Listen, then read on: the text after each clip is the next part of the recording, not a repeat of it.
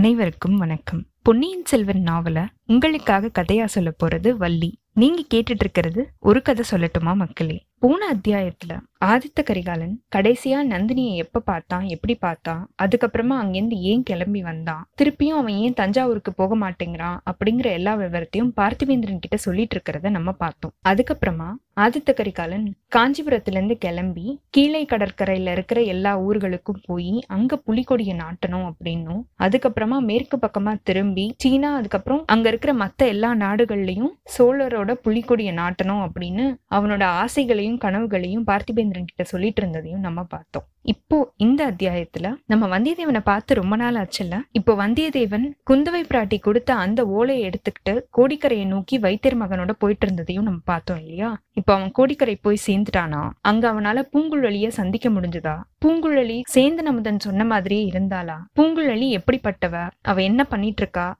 அப்படிங்கிற எல்லா விவரத்தையும் நம்ம இதுல பார்ப்போம். வாங்க கதைக்குள்ள போகலாம். கல்கியின் பொன்னியின் செல்வன் இரண்டாம் பாகம் சுழற் காற்று அத்தியாயம் ஒன்று பூங்குழலி. சாயங்கால நேரம் ரொம்ப அமைதியா இருந்திருக்கு. கோடிக்கரை ஓரத்துல கடல் அலைகள் வந்து ரொம்ப ஜாஸ்தியா அடிக்காம அதுவும் கொஞ்சம் அமைதியாவே இருந்திருக்கு. கடல்ல போயிட்டு இருந்த கட்டுமரங்களும் படகுகளும் இப்ப கரையை நோக்கி வந்துட்டு இருக்கு கடல்ல தன்னோட உணவை தேடி போன பறவைகள் எல்லாமே இப்ப திரும்பி வந்துருச்சு. கரையில இருந்து கொஞ்ச தூரம் வரைக்கும் வெள்ளை மணல் பரப்பு இருந்திருக்கு. அதுக்கப்புறமா ரொம்ப தூரத்துக்கு ஒரு பெரிய அடர்ந்த காடு இருந்திருக்கு. காட்டுல இருக்கிற மரங்கள்ல இருக்கிற கிளைகள் எதுவுமே ஆடவும் இல்ல. அதோட இலைகள் அசையவும் இல்ல. நாலு பக்கமும் அப்படியே ஒரே அமைதியா இருக்கு. செங்கதிர் தேவனான சூரியன் கடலும் வானமும் கலக்கிற அந்த இடத்தை நோக்கி வேகமா கீழே இறங்கிட்டே இருக்கான். வானத்துல இருக்கிற மேகங்கள் எல்லாமே சூரியனை மறைக்கணும் அப்படின்னு முடிவு பண்ணி அது கிட்டக்க போகும்போது அதுவும் சூரியனோட வெளிச்சத்தினால அப்படியே ஆரஞ்சு கலர்ல தகதகன்னு மின்னுது. கரையோரத்துல கடல்ல ஒரு சின்ன படகு மிதந்து வந்துட்டு இருக்கு. கடலோட அலைகள் ரொம்ப மெதுவா அதோட பூ மாதிரி இருக்கிற கைகளால அந்த படக குழந்தையோட மணி தொட்டில ஆட்டுற மாதிரி ஆட்டிக்கிட்டே அதை அசைச்சுக்கிட்டே இருக்கு. அந்த படகுல ஒரு இளம் பெண் இருக்கா. அவளை பார்த்ததும் நம்மளுக்கு சேந்தன் அமுதன் அவனோட மாமன் மகளை பத்தி வர்ணனை செஞ்சான்ல அதுதான் ஞாபகம் வருது. ஆமா அவ பூங்குழலியா தான் இருக்கணும். அவளோட பெயருக்கு ஏத்த மாதிரியே அவளோட கூந்தல்ல ஒரு தாழம்பூவோட இதழ அழகா சொருகி வச்சிருந்திருக்கா. அவளோட நீண்ட கரிய கூந்தல் அங்கங்க சுருண்டு சுருண்டு அவளோட கடைந்தெடுத்த தோள்கள் மேல அலங்காரம் பண்ண மாதிரி இருக்கு. கடல்ல இருக்கிற சங்குகள் சிப்பிகள் இது எல்லாத்தையுமே வந்து அவ ஒரு பெரிய ஆரம் மாதிரி செஞ்சு அவ போட்டுட்டு இருந்திருக்கா. ஆனா இந்த சங்குகள் சிப்பிகள் எல்லாம் அவ போட்டிருக்கிறதுனாலே அது ரொம்ப அழகா இருக்கு. அவ போட்டுட்டு இருக்க அந்த சங்குகள் சிப்பிகள் எல்லாத்தையும் பார்க்கும்போது அது அவள் அழகுபடுத்துறதுக்காக இல்லை. அவ போட்டுட்டு இருக்கிறதுனால அதுங்களே தான் அழகா தெரியுது நம்மளுக்கு. பூங்குழலி ஒரு அழகே வடிவமா இருக்கா. அவளுக்கு நம்ம என்னதான் அலங்காரம் பண்ணாலும் அது எடுக்காது இல்லையா? பூங்குழலி படகுல ஒய்யாரமா சாஞ்சுக்கிட்டே பாடிட்டு இருக்கா. அவளுடைய அந்த பாட்டை கேட்கறதுக்காகவே கடலும் அதோட அலைகளை அடக்கி அமைதியா இருந்திருக்கு போல. அதுக்காகவே தான் காத்தும் ரொம்ப வேகமா அடிக்காம மெது மெதுவா தவழ்ந்து அப்படி தென்றல் மாதிரி வந்துட்டு இருந்திருக்கு போல. தூரத்துல தெரிஞ்ச காட்டு மரங்கள்ல இருக்கிற இலைகள் கூட அசையாம நின்னு அவளுடைய பாட்டை கவனமா கேட்டுட்டு இருக்கும் போல. வானமும் பூமியும் அந்த பாட்டை கே கேட்டு மதிமயங்கி எந்த அசைவுமே இல்லாம நின்னுட்டு இருந்தது போல. சூரியன் கூட அந்த பாட்டை கேட்கறதுக்காக தான் கடல்ல ஃபுல்லா மூழ்காம தயங்கி தயங்கி நின்னுட்டு இருக்கான் போல. தேனில கொலைச்சு வானில மிதந்து வந்த அந்த பாடலை கொஞ்சம் செவி கொடுத்து நம்மளும் கேட்போமே. அலைக்கடலும் ஓய்ந்திருக்க அகக்கடல்தான் பொங்குவதேன். நிலமகளும் துயிலுகையில் நெஞ்சகம்தான் பதைப்பதுமேன். காட்டினில் வாழ் பறவைகளும் கூடுகளை தேடினவே வேட்டுவரும் வில்லியரும் வீடு நோக்கி ஏகுவரே. வானகமும் நானிலமும் மோனமதில் ஆழ்ந்திருக்க மான்விழியால் பெண்ணொருத்தி மனதில் புயல் அடிப்பதுமேன்.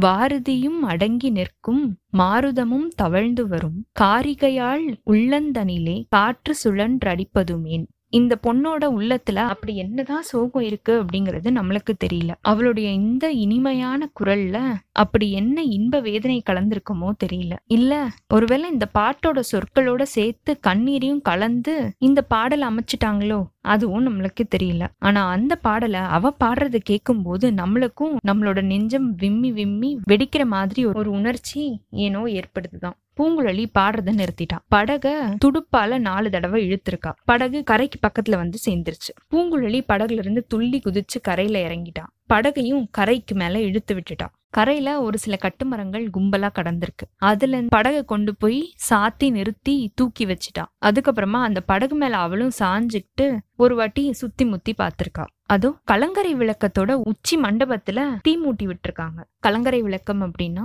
லைட் ஹவுஸ் அந்த நெருப்பு மூட்டி விட்டுருக்காங்கல்ல அது வந்து நல்லா ஜுவாலை விட்டு எரியுது. இனிமே அது ராத்திரி ஃபுல்லா அந்த ஜோதி எரிஞ்சுக்கிட்டே தான் இருக்கும். கடல்ல போற பெரிய பெரிய கப்பல்கள் அதாவது மரக்கலங்களுக்கு அது வந்து கிட்டக்க வர வேண்டாம் அப்படின்னு செய்யற எச்சரிக்கை தான் அது. கோடிக்கரை ஓரத்துல கடல் ரொம்ப ஆழமே கிடையாது. கட்டு மரங்களும் சின்ன சின்ன படகுகளும் தான் அந்த பகுதியில வந்து கரையோரமா ஒதுங்க முடியும். பெரிய பெரிய மரக்கலங்களும் நாவாய்களும் கிட்டக்க நெருங்கி வந்துச்சு அப்படின்னா தரை தட்டி மணல்ல அது புதஞ்சிரும். வேகமா தரையில வந்து மோதிச்சு அப்படின்னா கப்பல் பிளந்து உடைஞ்சு போறதுக்கே வாய்ப்பு இருக்கு. அதனாலதான் கோடிக்கரையில உள்ள கலங்கரை விளக்கம் கப்பல் ஓட்டிட்டு வரவங்களுக்கு ரொம்பவே உதவியா இருக்கு. இன்னொரு பக்கத்துல குட்டை குட்டையா உள்ள மரங்கள் அடர்ந்த காடு இருக்கு. அதுக்கு நடுவுல ஒரு கோபுரம் ஒண்ணு தலை தூக்கி நிக்குது. அதுக்கடியில தான் குழகர் அப்படிங்கிற சிவபெருமானோட கோயில் இருக்கு. ஒரு இருநூறு ஆண்டுகளுக்கு முன்னாடி ஸ்ரீ சுந்தரமூர்த்தி நாயனார் அந்த கோடிக்கரைக்கு வந்திருக்காரு. காட்டுக்கு நடுவுல தன்னந்தனியா இருக்கிற இந்த கோயிலை பார்த்து இந்த கோயில்ல இருக்கிற குளகரையும் அவர் தரிசனம் செஞ்சிருக்காரு.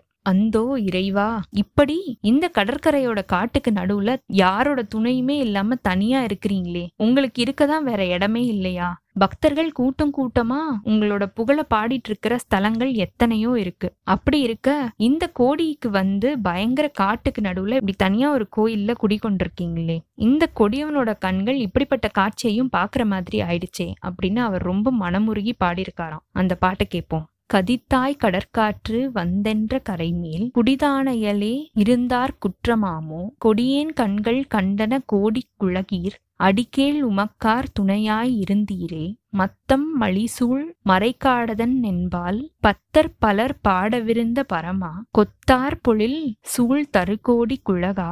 எத்தாற்றணியே இருந்தாய் எம்பிரானே.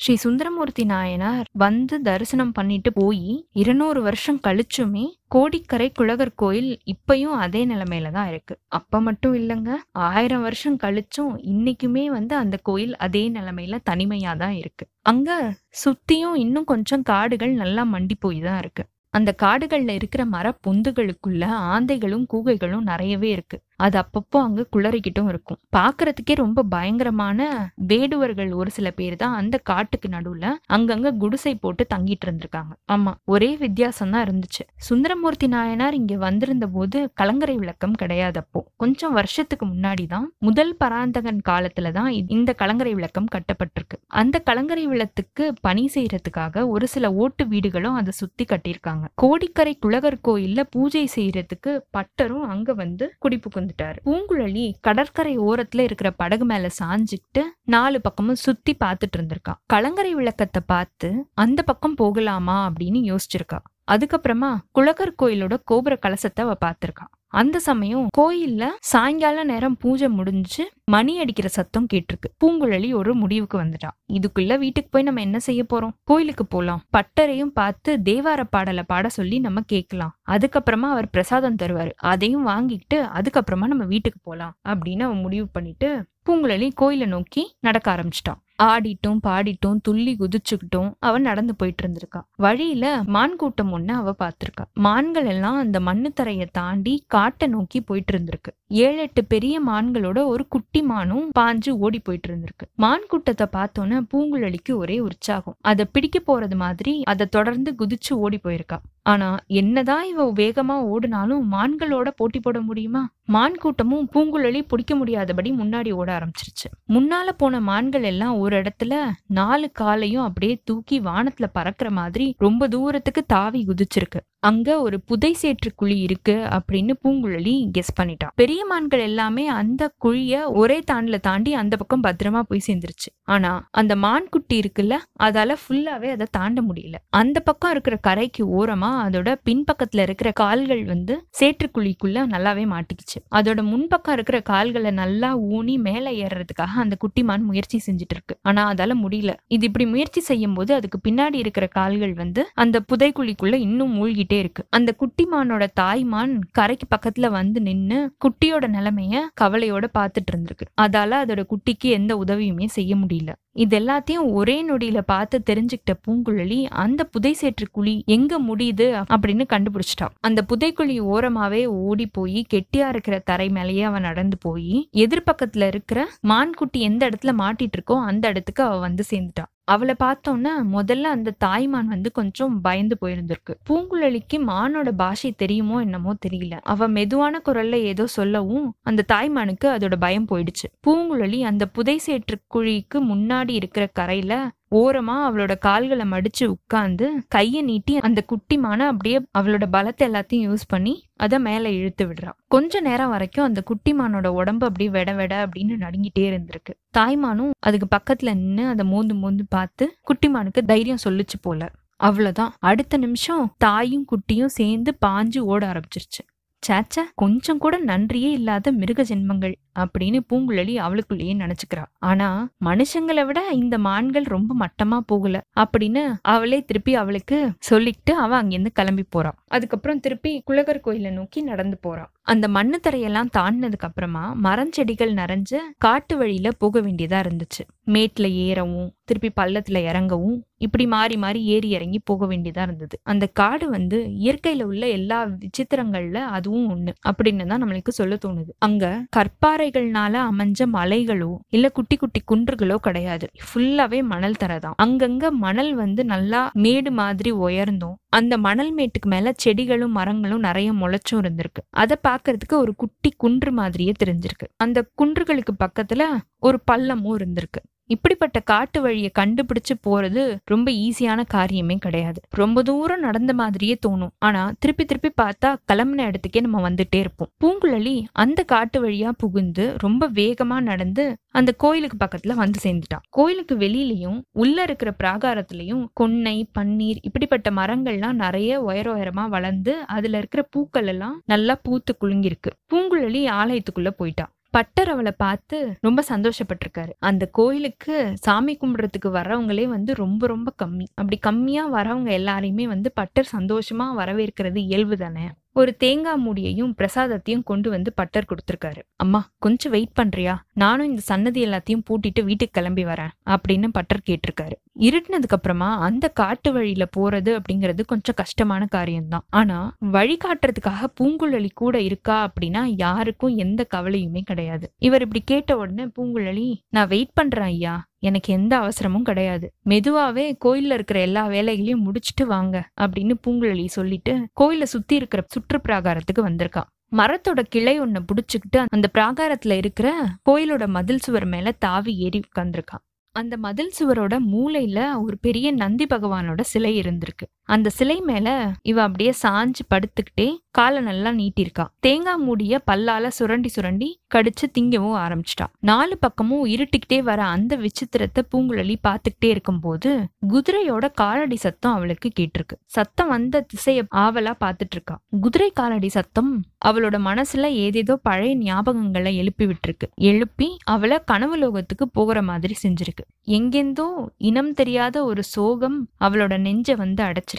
வரது யாரா இருக்கும்? யாரா இருந்தா நம்மளுக்கு என்ன கவலை? கொஞ்சம் காலமாவே புது ஆட்கள் வரதும் போறதும் ரொம்ப அதிகமாயிடுச்சுதான். ராஜாங்க காரியமா வராங்களாம் போறாங்களாம். நேத்துக்கு கூட ரெண்டு பேர் வந்திருந்தாங்க. அவங்கள பாக்குறதுக்கே ஒரே அருவருப்பா இருந்துச்சு. அண்ணனை படகு வலிக்க சொல்லி ஈழ நாட்டுக்கு போயிட்டாங்க. பணமும் நிறைய கொடுத்தாங்க. அவங்களுடைய பணத்துல இடி விழட்டும். யாருக்கு வேணும் பணம்? பணத்தை வச்சுக்கிட்டு இந்த நடுக்காட்டுல என்னத்த செய்யறது? ஆனா அண்ணனுக்கும் அன்னிக்கும் பணம் அப்படின்னா ஒரே ஆசை. எதுக்காகனே தெரியல. சேர்த்து சேர்த்து புதைச்சு புதைச்சு வைக்கிறாங்க. இப்படின்னு அவன் மனசுக்குள்ள நினைச்சிட்டே இருக்கும்போது குதிரை காலடி சத்தம் ரொம்ப பக்கத்துல வந்த மாதிரி கேட்டிருக்கு. ஒரு குதிரை கிடையாது. ரெண்டு குதிரை வர மாதிரி அவளுக்கு தோணிருக்கு. இதோ குதிரை தெரியுதே.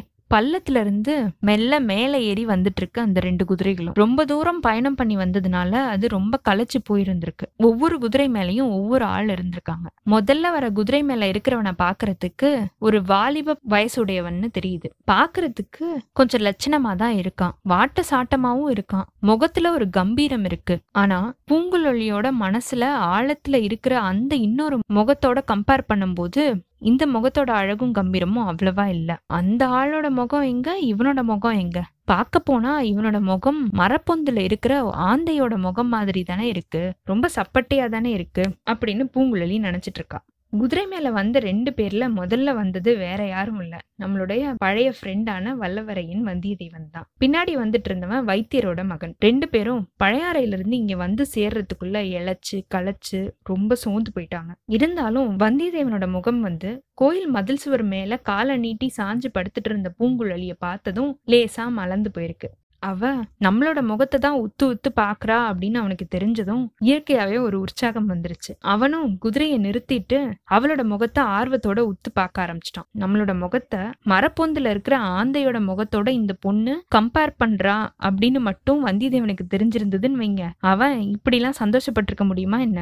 ஒருத்தரோட மனசுல இருக்கிறது எல்லாத்தையுமே இன்னொருத்தரால புரிஞ்சுக்க முடியாது அப்படிங்கிறது எவ்வளவு அனுகூலமா இருக்கு. குதிரை மேல வந்துட்டு இருக்கவன் நம்மளதான் உத்து பார்த்துட்டு இருக்கான் அப்படின்னு பூங்குழலிக்கு தெரிஞ்சிருச்சு. கையில நம்ம தேங்காய் முடிய வச்சுக்கிட்டு பல்லால இப்படி சுரண்டி கடிச்சு தின்னுட்டு இருக்கிறத நினைச்சோன்னு உடனே அவளுக்கு எங்கிருந்தோ ஒரு நாண உணர்ச்சி வந்து அவளை பிடிச்சுக்குச்சு. பிராகாரத்தோட மதில் சுவர் மேல இருந்து வெளிப்பக்கத்துல இருக்கிற வெள்ளை மணல் மேல அவ குதிச்சிருக்கா. மதில் சுவர் ஓரமாவே அவ ஓட ஆரம்பிச்சிட்டான் இதை பார்த்த உடனே வந்தியத்தேவனுக்கும் குதிரை மேல இருந்து குதிச்சு ஓடணும் அப்படின்னு தோணிருக்கு அப்படியே இவனும் அவளை துரத்துக்கிட்டே ஓடிருக்கான் இத்தோட இந்த அத்தியாயம் நிறைவு பெற்றதுங்க. அடுத்த அத்தியாயத்துல வந்தியத்தேவனுக்கு இவதான் பூங்குழலி அப்படின்னு தெரிய வருதா? இவன் அவளை தொடர்ந்து ஓடிட்டு இருக்கான்ல அவனால அவளை பிடிக்க முடியுதா? அவகிட்ட வேற என்ன விவரங்களை அவனால கேட்டு தெரிஞ்சுக்க முடியுது? அவ இவனுக்கு பதில் சொல்றாளா? வைத்தியர் மகன் இதை பார்த்துட்டு என்ன பண்ண போறான்? அப்படிங்கிற எல்லா விவரத்தையும் பார்ப்போம். உங்களுக்கு இந்த அத்தியாயம் பிடிச்சிருந்ததுன்னா லைக் பண்ணுங்க. உங்க ஃப்ரெண்ட்ஸ் எல்லாருக்கும் ஷேர் பண்ணுங்க. கண்டினியூஸாக எங்களுக்கு உங்கள் சப்போர்ட் கொடுத்துட்டே இருங்க.